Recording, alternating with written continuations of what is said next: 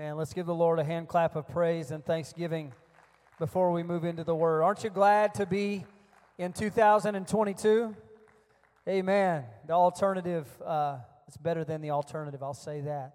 And um, I know that we are we are in a season right now where uh, many of us are stretching and reaching for higher things. Amen. Can I get an amen? And uh, in the middle of this week of consecration, when Pastor asked me to speak, I prayed and thought about what, what I can add and what I can say tonight.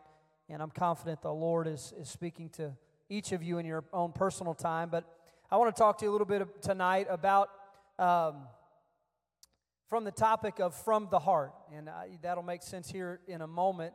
But um, I just, I wonder if we could just open our hearts and pray right now and just ask the Lord to speak to us tonight to help us as we begin to draw into what He's calling us to do this year. Lord, God, we open our hearts tonight. God, we come here this Wednesday and worship unto you, God, because we want to be transformed to your image and not conform to this world. God, we come here tonight to open our hearts to your word so that your word will speak and minister to us, God, so that you will help us, God, to walk as we have not walked before. In the name of Jesus, God, we invite you into this place to have your way. In Jesus' name, we praise you and we thank you. If you believe that, would you just give the Lord one more hand clap of praise as you're seated? Thank you, Jesus.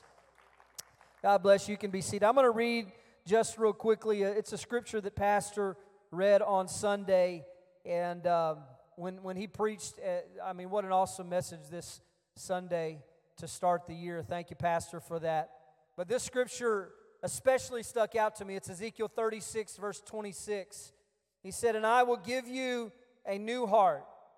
Somebody say a new heart.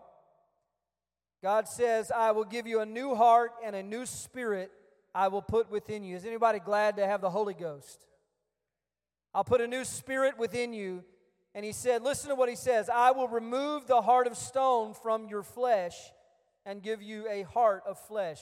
In other words, he says, I'm going to take the hardness of your heart out of you, and I'm going to put a soft heart in you. And he said, And I will put my spirit within you, and listen to this, and cause you to walk in my statutes and be careful to obey my rules. And you shall dwell in the land that I gave to your fathers, and you shall be my people, and I will be your God. He said, I will give you a new heart. And then a few weeks back, we were putting together the daily prayer, and the very first day, Sunday, he preached and, and, and on that scripture. And then Monday, our prayer was, Lord, give us a new heart for a new year. So tonight, I want to I wanna talk to you a little bit about your heart. Uh, it's amazing how, how things coalesce. One of my Bible college mentors, I didn't know he was ill. Uh, we've lost touch, but I saw this week that he had a successful heart transplant. And uh, I'm thankful to that. Brother Mitchell uh, out of uh, Columbus, Indiana, great pastor, man of God, district superintendent up there, had a heart transplant. And they said, the doctor said that uh, it could not have gone better. That's my prayer for this year that, that we get, each get a heart transplant and that it goes just as the surgeon wants it to go. Amen.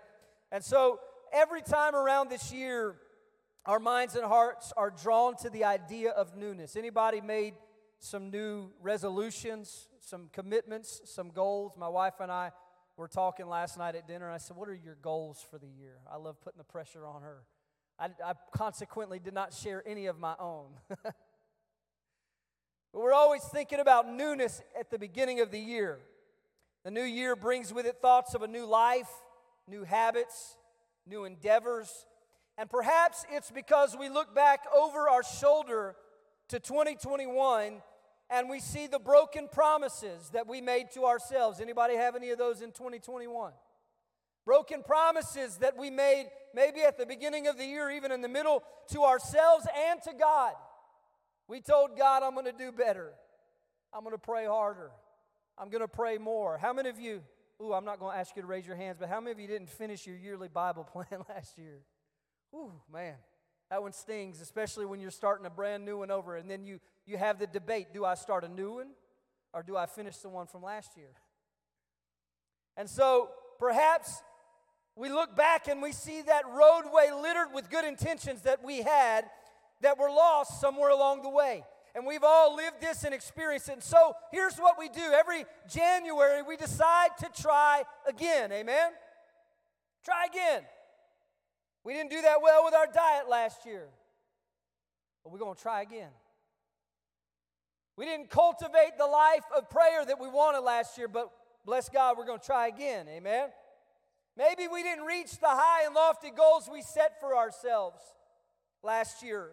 But year after year, we come back to January. And how many of you do this every year? You, you make a new commitment and you make a brand new start and you say, you know what? I may not have done it last year, but I'm going to try to do it this year. Amen? Can I get, I, I know me and Pastor aren't the only one. And so, don't get me wrong, I'm not, I'm not here to bash the idea of doing better, but rather to point out that God has woven into our hearts the understanding that there is more for us than we are living in right now. That God has a better calling for us, a better uh, lifestyle for us, giftings that we've not yet walked into, callings that we've not yet fulfilled. And so God has woven that into our inner man and our inner being. And it just so happens that every January it comes back up again. And we come face to face with the fact that we are not everything that we could be. Why? I found myself asking, why do we try again? Why do we try again? If, if it didn't happen before. Now, some of us, we in and out of diets all the time. but, but why try again if it didn't work last time? A while back, I ran across a video by author Daniel Pink describing a negotiation tactic. Found it extremely interesting because you can use it when someone is hesitant to pull the trigger on a decision. I, I love this because he couched the whole thing in, in uh, the context of a parent trying to convince their teenager to clean their room. And it was a tip, he, was, he, he meant it for business people, but it, it was geared towards helping people realize their underlying beliefs and motives. And it simply goes like this He says, Imagine that you were the parent of a teenager whose room is a mess and you want her to clean it. Just imagine. Some of you, it's not that hard to imagine. You're living it right now. Amen. And, and he says, uh, imagine that, that as a parent, you have tried everything that you know to do to get this kid to clean their room. There's a lot of things that you can do. You can try to bribe them. Anybody done this? If you'll just clean your room, I'll buy you that new video game you've been wanting. Please. That can get expensive right quick, y'all. Amen. You can you can try to bribe your kids. If if you'll do this, then I'll do that, and, and you'll get more privileges, and, and you can try uh, to bribe them. Uh, I'm going to tell all my kids, they weren't reading their Bible like they should, so I started offering them money for every chapter that they read. And they still don't read the Bible all the time. And they start saying, Man, I wish I had more money. I'm like, You could have just read the Bible. I'll pay you whatever it takes. I want my kids to read the Bible. But that doesn't always work. You can try to bribe them. Any parents here ever try to bribe a kid? Amen. You can try to bribe them. He said you, you can try to reason with them and explain why it's important. I am the king of dad lectures. I'm going to give you a six point sermon on why you should have done it differently. And my kids, they get to the point, okay, can we just stop talking, please? So the other idea is I'm going to wear them down until they agree. And you can try to lecture and reason all you want, but all the reasoning in the world, baby, if you clean your room, it'll create good and uh, develop good habits, and, and one day you'll be a good employee. They don't care. They just don't want to pick up their clothes. You can try to reason with them, you can lecture them. My mom went the threatening route. Her favorite word was immaculate. We used to make fun of her for this all the time after we were grown because, you know, you didn't make fun of mom until you were grown. and we, we, she would get ready to leave the house and she would, she would say, When I get back to this house, your room better be immaculate or you're not going anywhere this weekend. And she would threaten. And, and if I get back to this house and your room is not immaculate, I'm taking every item out of your room and I'm throwing it in the driveway. And that kind of worked a little, I got to admit. The threatening route. But it never got down deep that I needed to clean my room. And so there's that route. But the video that I'm talking about shared this simple tactic from counseling literature that helps move people into action when they're hesitant. And it's called motivational interviewing. Anybody ever heard of this? Wave your hand if you've never heard of this. Motivational interviewing. It's, it's what counselors use to help people to realize why they are not doing something that they should be doing. And so he says this he says, You just ask two irrational questions. You ask them first a simple question. You say, Darling, my sweet daughter, who will not clean her room. On a scale of one to 10, how ready are you to clean your room today? I tried to imagine my mom coming up to me with a pad and paper saying, Young man, how ready are you? Listen, I couldn't have seen the list from the black eyes. but this is what he said. He said, Ask your daughter on a scale of 1 to 10, 1 being not at all, and 10 being like you're ready to go right now. On a scale of 1 to 10, how ready are you to clean your room today? And he said, The truth is, if, there any, uh, if there's any honesty at all, they're not going to say zero because they don't want to get in trouble. And he said, They're going to give you a low number because they don't want to clean their room. And so he said, They're going to say two or three. And he said, You follow up that simple question with another irrational question. You ask, Okay, so you're a two. You're not a nine, you're not an eight, you're not a seven, not a six, not even a five, you're a two. So why didn't you pick a lower number? And what this forces that teenager to do is to start spitting out their own reasons and motivations for why they should do it. In other words, it puts them in touch. Now, I see like light bulbs going off. Parents are like, I'm trying this tonight. but it puts them in touch with their own motive. Why are you not a one? Well, I'm not a one because sometimes I can't find what I want to wear when I go into my room.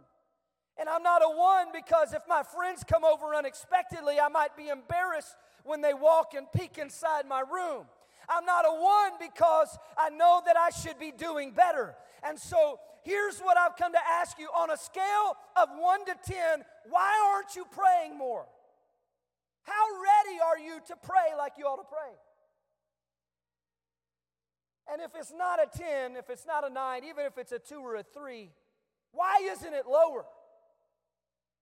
You see, motivational reasoning puts you in communication with the underlying reasons that will cause you to do something.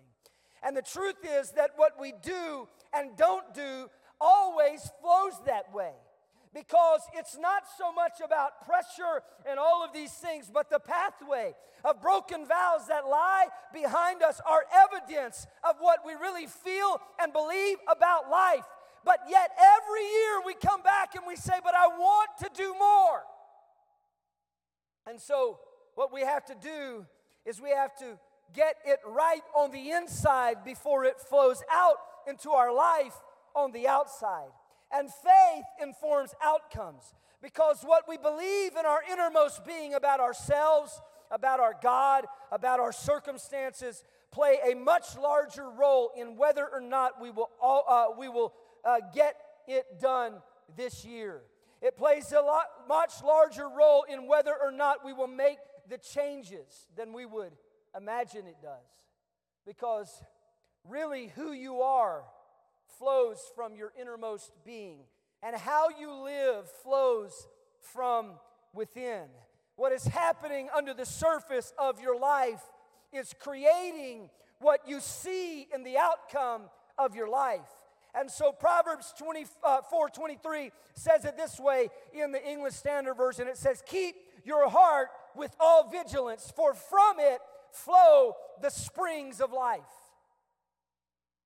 He's saying underneath the surface there is a source from which everything that you see unfolding in your character, in your morality, in your worship, in your habits, it's flowing from some belief that lives beneath the surface. It's flowing from some place deep within. And so when these desires at the beginning of the year crop their head up, what it's really telling us is that somewhere in our heart there is a desire to answer the call to be more in God. Somebody say it's from the heart. King James Version says, with all diligence, guard the heart, for from it are the issues of life. And look, there's no such thing as an issue that's not a heart issue. I think we forget that sometimes when we start trying to say, I'm going to pray more. How many of you committed to pray more this year? Amen. How many of you committed to, to walk with God more this year? And you've already in your personal consecration time. Today we prayed personal growth. God, I want to grow this year. What I want to do tonight is try to help you get in touch with the thing that will help you to succeed in that endeavor. Because the truth is that what is lying under the surface is what will cause us to fail or to succeed in our walk with God. We often fail when we set out to do better because we try to change our habits without changing our heart. Can I get an amen? And here's what we do I've seen it happen a lot of times. Somebody gets in trouble. Pastor can back me up on this. I'm going to pray more. I'm going to fast. I'm going to fast seven days a week, Jesus. Just help me. no, you're not. You're not going to fast seven days a week. You're not going to fast three days a week, more likely than not. But we tell ourselves these things. We say, God, I'm going to try harder. I'm not going to miss a church service in 2022. And listen, amen. I hope you don't. But this is what we do is we start reasoning and saying, maybe the reason that it didn't happen for me in 2021 is because I didn't try hard enough. I didn't put enough effort in. I, I didn't do, I, I quit when I know I could have done more. But here is the reality is that what happens in our life and what comes out of our life is first rooted and seated in the heart. And so if your heart never changes, your habits can't change either. If your heart doesn't change your habits, you'll, you'll do it for a while and then you'll fall off. I heard a story of a, of a man uh, who came to his pastor. His marriage was, was broken up. He was separated from his wife because he had just a terrible mouth. He would cuss his wife up one side and down the other, speak negatively about everything and everybody in their life. And she had enough of it and she left him. And so he came to her and he got her and the pastor together and he said, I know what I've done. I'm going to do better. I, I, it's my mouth. And he had never admitted this before. So the wife, she said, Well, I've never seen him admit it before. So they got back together. And for about six months, he tried really hard. And every time he wanted to say something, he would bite his tongue. But a couple days after six months, he slipped back into the old pattern. And it worked for a little while because he was trying to change his habits, but he hadn't changed his heart.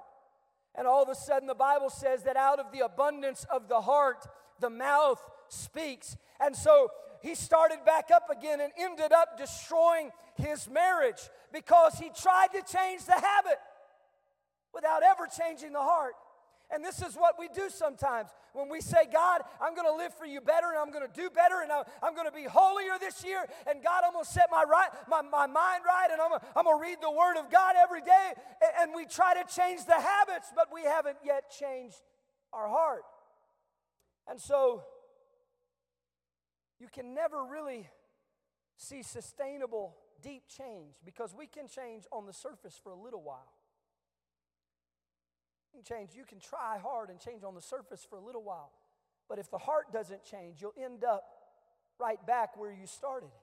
And so in Matthew chapter 15, Jesus and his disciples are caught. They're caught red handed by the Pharisees. The Pharisees find them and like try not to gasp too hard, try not to fall backwards in your chair that, that Jesus' disciples did this, but they had this tradition of ceremonial hand washing. They did it a certain way.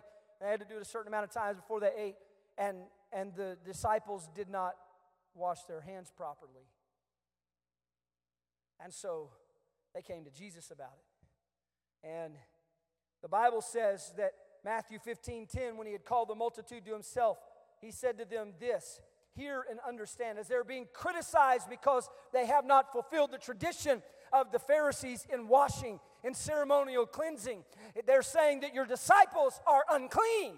How can you be a teacher of the things of God if your disciples are not clean? They're not washing. I mean, I'm pro hand washing, but it doesn't get you anywhere with God. And so Jesus, listen, he says when he called them to himself, he said, Hear and understand. It's not what goes into the mouth that defiles a man, but it's what comes out of the mouth that defiles a man. And Peter, later on, a few verses down in verse 15, answered and said to him, So explain this parable to us, Jesus. And Jesus said, Are you still without understanding? Do you not yet understand that whatever enters into the mouth goes into the stomach and is eliminated? But those things which proceed out of the mouth come from the heart, and they defile a man. For out of the heart proceed evil thoughts, murders, adulteries, fornication, theft, false witness, blasphemy, and these are the things which defile a man. But to eat with unwashed hands does not defile a man. Jesus lived in a religious period of time where they thought that external applications are what made you holy before God. Because they associated it with walking into the temple, into the holy place, and cleansing themselves, which was a symbol of the washing of baptism that was to come. But it was never meant to be the literal way by which you made yourself worthy of God. And so Jesus is living in this day where they have this context. And, the Pharisees have what some theologians call an excarnational view of discipleship. And that simply means that they thought that by focusing on the outward, they could produce the inward. If I wash out here, then I must be clean in here. And so they believed that if you wash your hands in ceremony, that you would be clean before God. If you dressed the part and looked the part and acted the part, that God was then pleased. Their approach to God was based on exerting external effort. And so, what, what we find the Pharisees doing is they would focus on these things that were really doable. I mean, it, it's not that hard to wash your hands, right? It's not that hard to wear the right clothes. It's not that hard to present yourself in that way. But what they were doing is they were failing in the spirit of the law. They were, they were getting the letter right often, but they were failing in the spirit of the law. And, and Jesus eventually says of them that they were like whited sepulchres. They look good and clean on the outside, but inside there's just death and they're just full of bones. Because they had this ex- excarnational view of walking with God. That if I just do these things, then I'm right with God. If I just go to church, if I just show up, if I'm physically in the prayer room before church, don't matter what I'm thinking about. don't matter if I'm praying ugly prayers about people I don't like, gossiping with Jesus. As long as I'm doing the spiritual thing, then I'm good with God, right? I just I go to church. Anybody ever heard someone say, I go to church? I go to church. Excarnational discipleship. In other words, if I exert the right effort in the right disciplines, then I will arrive at the right place. And we do the same thing because when we get convicted and are confronted in areas that we fail, we say, I'll do better. I'll pray more. I'll fast more. I won't miss church. I'll tithe. Hey, we want you to do that. I'll shine pastor's shoes. I'll do whatever it takes. This is what we do because we recognize that something must be done. I'll show up early. I won't even be 15 minutes late on Sunday. Somebody hear me in the house today. God, I'm going to do better in 2022. And that's what we do when we feel conviction. I'm going to do better. And hear me though, none of those things are bad things. But by themselves, none of those things address the real issue. What Jesus was teaching was shocking and revolutionary to the Jewish world around him. He taught that sin flows out from the inner man and defiles him. So you can go to church every time the doors are open. And if you never get the heart right, you'll just keep producing death from within. The heart is the issue. It's not that you didn't try hard enough, it's not about how much effort you applied, but it is the beliefs and the affections that live in your heart that derail your spiritual efforts. It's the heart. And when I'm messing up, it's not because I'm not trying hard enough or I need to do better. What it's screaming to me when my life is prayerless and when, when my disciplines have fallen away is that something is off down deep inside.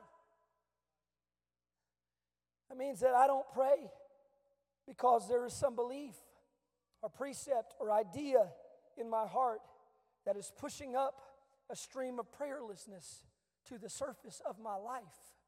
And somewhere along the way, perhaps I've lost sight of the goodness of God and the faithfulness of God to answer prayer. And so the issue isn't that I didn't do good enough.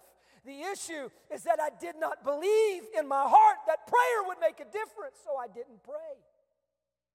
Anybody ever been through a prayerless season in your life? That the heart was the issue. God didn't stop being God. The church didn't quit being the church. Miracle signs and wonders still available. The Spirit still flowing. But me, I'm cut off from it all because of what's happening in my heart. When I, I don't do these things and I don't live according to these things, it's not always sin. Sometimes it's just misunderstanding and not getting it down deep in our soul. And look, here is the opposite of what excarnational living is it's incarnational living. And the model of that is Jesus. When God decided to redeem mankind, we just pre- uh, heard it preached on Christmas uh, service that He is Emmanuel, God with us. He's God in flesh, God incarnate. And so when he came to be our living example of freedom and of hope and of victory, it was God living in and through mankind. And that's exactly what the Spirit wants to do in us too. He wants it to come from the inside out. He doesn't want you to have to try to live by some checklist that, that if you don't meet or match, that somehow you failed God. No, He wants prayerfulness and faithfulness and the gifts of the Spirit and, and walking by faith. He wants that to well up from the inside. He said, If you drink of the water that I have, it will be in you a spring of water welling up into everlasting life. That is the will of God. Is He wants something to start in the heart that will impact your life. And so, my life is the product of my heart. Can I get an amen? You've heard this probably said about your habits, about your weight, about your business, about all sorts of things, about your education. And I'll say it about your life in the Spirit that your life, your beliefs, and your affections are perfectly set up to produce exactly who you are right now. And so you can't just do more things at the beginning of 2022 and expect it all to go differently. You can't just say, I'm going to add a little prayer here, I'm going to sprinkle a little spirituality there, I'm going to dice up some fasting and sprinkle it throughout my year. I'm just going to add a few little more pieces. But no, what God really wants to do, and I believe He's doing it already in 2022, as He wants to get down where you live in the depths of your heart and your soul and what you believe and the things that you tell yourself and the things that you believe about who God is and about who you are. And He wants to start a stream from that point in your life that will really change you, that will really change you. And if I want to change my life, that means that I've got to first deal with what lives and what lies inside me that is keeping me from being who God called me to be. As a young preacher, I struggle with this. Okay, if I'm transparent, because I wanted to preach, and so I prayed to preach. When it was my time, man, I'd seek God. But I didn't see the deep need all the rest of the time. And so ministry plateaued and it was shallow. I mean, thank God for grace. Thank God I'm here. But look, where my life started to change is where I realized and recognized there's some stuff in me that's wrong, God. There's some stuff in me that needs to be changed, God.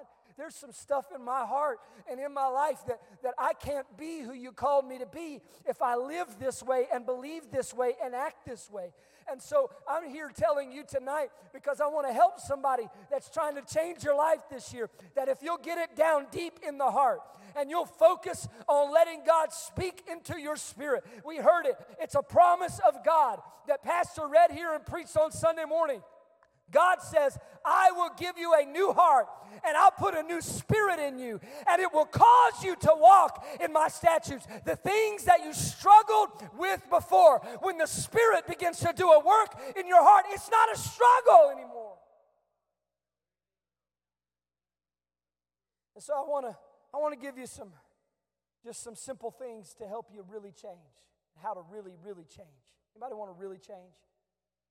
I don't want to just I, I don't want to just slip on this outer sheen of new spiritual habits for a few months and let them fall away. But I, I want to become something in God. How about you? I want to become what God has called me to be. And so I want to say that, first of all, real change comes from resetting your heart. Somebody say, reset your heart. How many of you ever heard this? Follow your heart. People got on tattoos all the time, sides of buildings. You go down to a big city, there, Someone painted a big heart on a brick building. Follow your heart. I tell you, that's the worst advice that anybody could give you. your heart is stupid.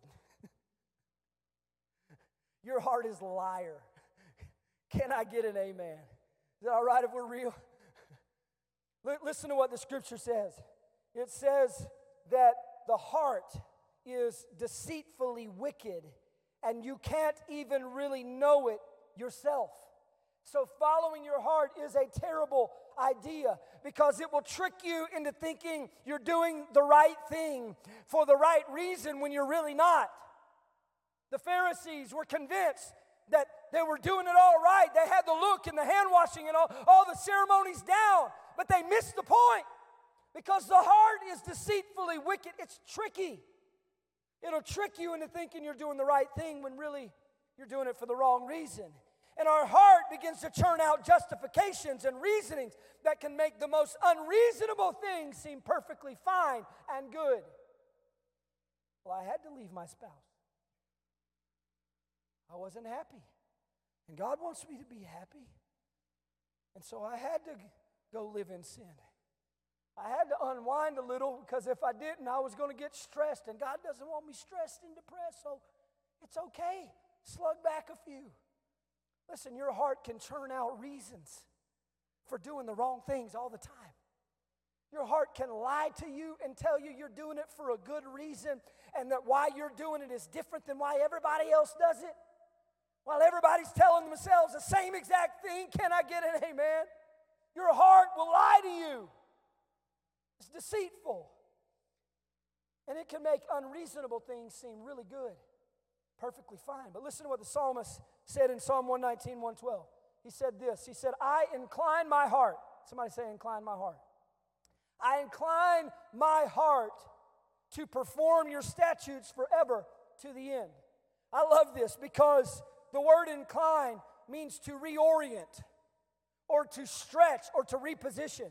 And so the psalmist understood that if my heart is where it is right now, I'll never follow through on the things that I've told God that I want to do and that I really want to do. Romans 7 tells us that the things we want to do, we do not do because we're in the flesh.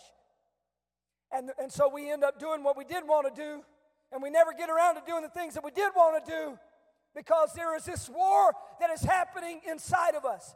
But the psalmist said this I understand that my heart is not in position to walk in his statutes. So here's what I do is I incline my heart so that I can perform the statutes forever to the end.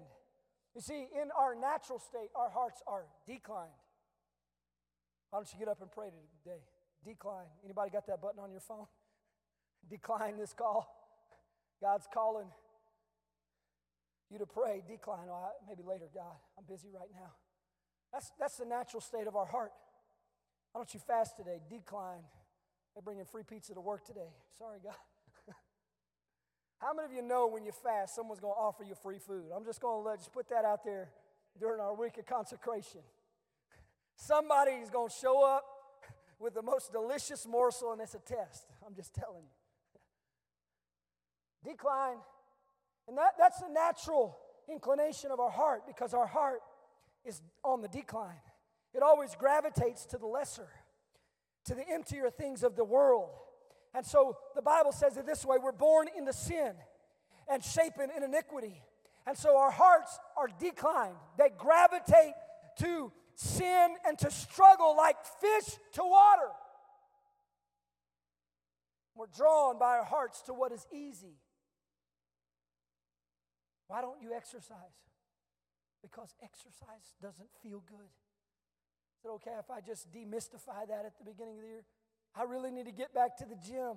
I don't tell, I can't tell you how many times I've said that, and I have no intention of going anywhere near a gym. Not one.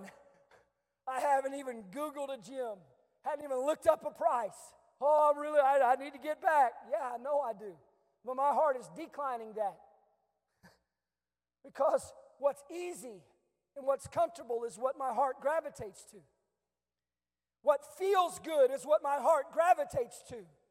And unless we reorient our heart, we will naturally be drawn away from godly things. And so the psalmist said this He said, I incline my heart. I reposition my inner thoughts and feelings so that I can perform your statutes. How many of you ever been to the dentist? How weird would it be if the dentist started working on your teeth with you sitting straight up? Just, just put your head back some. Reaching around down there where he can't see. What do they do? They put you on an incline, don't they? Because when you're inclined, they have access. Uh, they, they tell you, open your mouth a little wider. Get in position where I can fix what's wrong. And, and this is what I see in, in the scripture when the psalmist says, I incline my heart to your statutes so that I may perform your statutes. Is he saying, in my natural state, God, I, I really don't want to pray? Anybody ever been honest with yourself and say, I don't feel like praying? Charles Spurgeon said, when you don't feel like praying, that's when you need to pray the most. But I incline my heart. In other words, I reposition my heart. I say, Heart, you can't get fixed that way. And so I reposition myself under the promises and in the Word of God to say, you know what? Prayer works. And God answers prayer. And God wants to bring things to pass in my life through prayer. And God wants to change me through prayer. So I will reposition my heart. I'm going to lead my heart to the Master so that He can work on it. I'm going to get in the perfect position so that He can do whatever surgery is necessary. I incline my heart. I position my heart so that the outcome of my life is different. And so, how, how do I incline my heart? I'm just going to give you a few. I'm not going to preach long on them, and I'm going to wrap up here in just a couple minutes. But here's how you incline your heart first, you humble yourself before God. Can I get an amen? In other words, I stop trusting what I think and what I feel more than what God's word says. That's the definition of humbling yourself before God. I read this morning, just happened to come up in my Bible reading, Second Chronicles chapter 7. And the Bible says that if there's no rain in the land, uh, that Solomon prays, Lord, if there's no rain and if famine and pestilence have come upon the land and, we're at our wits' end, Lord, would you hear us if we pray from here? And God comes back and he says, If my people will humble themselves and forsake their sins and turn from their wicked ways, then will I hear from heaven. In other words, when they come to the realization that the way that they have been living has led them to an unrescuable state and they realize that God's way is better, and they cry out to God, then God will help them.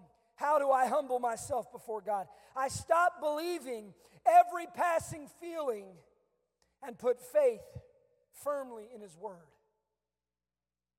Humility is seeing God as the answer rather than yourself as the answer. And listen, if you could have done it, you would have done it last year. If you could do it on your own, you would have done it the year before. If you could make it happen with greater effort, you would have already gotten there to where God's called you to be.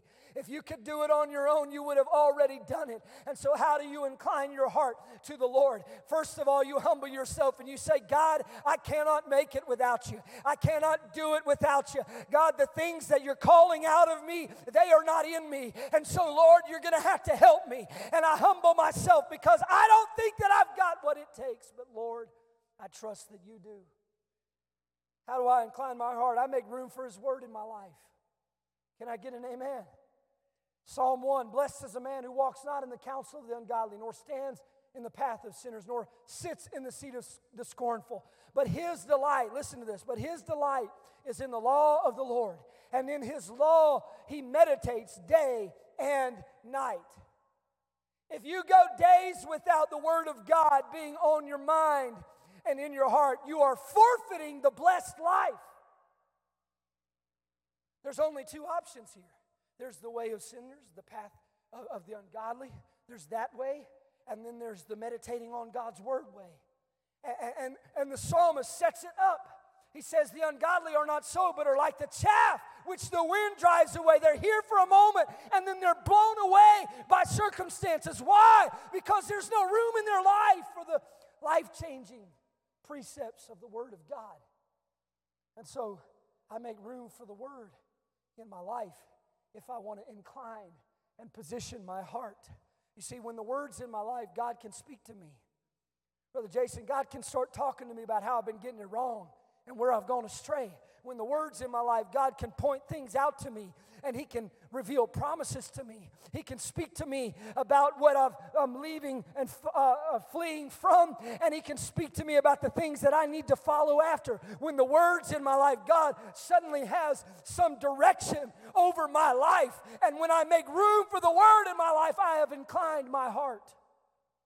And I've said, God, here it is so that you can work on it. I set my affections on things above.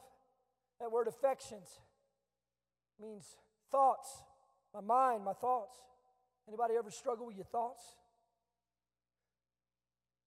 How do I incline my heart? I set my affections on things above. Listen to what Philippians 4 says. It says, Be anxious for nothing. How many of you have a little anxiety in your life? Be anxious for nothing, but in everything, listen to this by prayer and petition, with thanksgiving, present your request to God. And listen, when you do that, the peace of God, which surpasses all understanding, will guard your hearts and your minds through Christ Jesus. So I'm convinced that people who live racked by anxiety are missing the peace that comes through a personal walk with God. I don't say that to be ugly because I know there's a lot of anxiety in our world, but it's not a coincidence to me that anxiety meds are at an all time high in the same time where secular humanism is the prevailing thought of our day. When we think that we're the answer, we're worried about everything because we know the truth. But he said, if you pray by, about everything, one, one version says this worry about nothing, but pray about everything. I set my mind and my thoughts on things above. And he says, finally, brothers, whatever is true, honorable, right, pure, lovely, whatever is admirable, if anything is excellent or praiseworthy, think on these things. How do I incline my heart? If I want to see real change this year, then I have to change what I spend my time thinking about.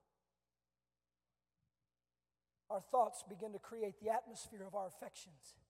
And I want to see God do great and mighty things in my life. And so I have to transition from worry into worship. That's my mission for 2022. I'm transitioning out of worry and into worship. I'm getting out of complaining and into praying and, and, and bringing supplications before God. I've got to stop believing that the worst is going to happen and start thanking God. Listen to what he says. He says you you got to thank God and approach him in thanksgiving. If I'll stop complaining and start giving thanks, it'll shift my focus onto who God is and not how bad things are. And so I have to stop believing the worst and start thanking God for what He's already done. And I have to set my thoughts on higher things. How do I incline my heart as I make room in my life for God to minister, to work, for His Spirit to move? And I learned to hate what kills. See, part of loving what is right is hating what is wrong. Anybody got a love-hate relationship? I got a love-hate relationship with fried food. I love the taste. I love to eat it but I hate looking at that scale afterwards. I was swollen up. I was trying to, I was talking to my wife the other day. I was trying to figure out when I got fat. And I don't know when it happened, but it happened. About 10 pounds heavier than I was last year when did I put it on? I like to think it was some weekend or some vacation or some trip, but it was all of it. I got a love hate relationship with it. Listen, I love spending money, but I hate being broke. And sometimes this is how we live. You go to Target innocently, well intentioned. Man, if you go with your wife, you're going out poor. I hate it, but I love it. And we all have love hate relationships. In Romans 7, Paul shows us we all deal with it. But here's the truth sin feels good for a moment. And the reason that we struggle with things is because it feels easier and better not to pray sometimes in the moment. When we feel like there's a lot of rushing thoughts and things going on, and it's easier and more convenient to just put it aside and say, I'll come back to that. And it can feel mighty easy and pleasurable, even at a moment, to not have to buckle down and do what God's called you to do. But let me tell you, you pay the tax later. Because you wake up one day and your life is empty and you're far from God and you can't hear God's voice and you have no direction. And it amounts up to all the times. When did it happen? It didn't happen in a moment, it was in a thousand bad choices of taking the easier route. Because in our hearts, we didn't get it right. And so, listen to what the psalmist says. He says, I hate the double minded, but I love your law. I love what he does here. He says, I incline my heart to perform your statutes, and I've learned to hate my double mindedness. He said, I've learned to hate the thing that causes me to miss out on everything that God wants me to do. And listen, hate is as strong, if not stronger, motivator than love is. Because if you hate somebody, you'll cross the street to cause a problem. You know what I'm saying? You're not too busy when you got hate in your heart. And so when you learn to hate the thing that's tanking your spiritual life, it brings you to a place where you love what God loves, but you also hate what God hates. And it brings your heart into alignment with God's precepts. He said, I incline my heart to perform your statutes. Would you stand with me? I incline my heart to perform your statutes. I incline my heart. Lord, I'm positioning my heart in 2022 for you to do what only you can do. I've got to recognize who He has called me to be for 2022. And that's the last thing I wanted to say is real change is rooted in your identity. Listen, when you know who you are, you know what to do. A few months ago, I, I'm, Ryland's in here. I think he passed out. He's asleep. A few months ago, we were washing dishes in the kitchen. The older two were helping, and Ryland, you know, he was only five at the time. Now he just turned six. He was in the living room playing. So I was picking at him. I said, Ryland, you want to come in here and help us with dishes? And he acted like he didn't hear me. And so his brother walked over there and said, Ryland, why don't you come help us do the dishes? And he looked up at him and he said, I'm not that guy, pal. Some of you will know what video I'm talking about. It was a fight, a viral video. This guy, he says, You're not that guy, pal. Eh, some guy was going to fight him. He said, Trust me, you're not that guy. And Ryland said, I'm not that guy, pal. He wasn't at all tempted to wash the dishes because he knew who he was. Listen, when you know who you are, you know how to live. And when you recognize that you are a blood bought child of God, that you were put in this world to be light, to be somebody's salt, you were put in this world to make a difference for somebody else. You weren't here just to collect the blessings of God, but you are an emissary of God's kingdom every day of your life. When you know who you are, you know what to do. And next time that you feel like not doing, it, you know what you need to say? I'm not that guy, pal. That, that may be who I used to be, but that's not who I am anymore. When temptation comes knocking and your past comes knocking at your door, as Pastor preached so well, here's what you need to say is, I'm not that guy anymore. Uh, you, you know, there are people who think, well, I'm a recovering. No, listen, when God bought you with a price, when you were baptized in His name, you took on a new identity. When He filled you with a spirit, you're a new creature and a new creation. And listen, you're not who you used to be. The old you didn't pray. The old you had no interest in spiritual things. The old you didn't want to walk with God, but you're not that guy, pal. You're not that guy anymore. God has called you and is, is, is asking you to step forward. Listen, I love what God does with Abraham. God looks at Abraham, who has one illegitimate son by Hagar, and he says, Your name shall be called Abraham, which means father of many nations. God was already dealing with him on the level of who he called him to be. And I just have to believe that when Abraham realized who God had called him to be, it enabled him to walk in it in the future. You got to know who you are. Scripture says, Let the weak say, I am strong. You've been struggling, let the weak say, I am strong. Let the weak men, the, another version says, become men of war because you've got to start speaking into your life and recognizing who God has called you to be. How many of you want to see God do his best in 2022? Amen. Let's lift our hands and can we pray in one accord? God, your word is a lamp unto our feet, it's a light unto our path. God, your word, it sheds light on all of our situations, God. It gives us direction every single day.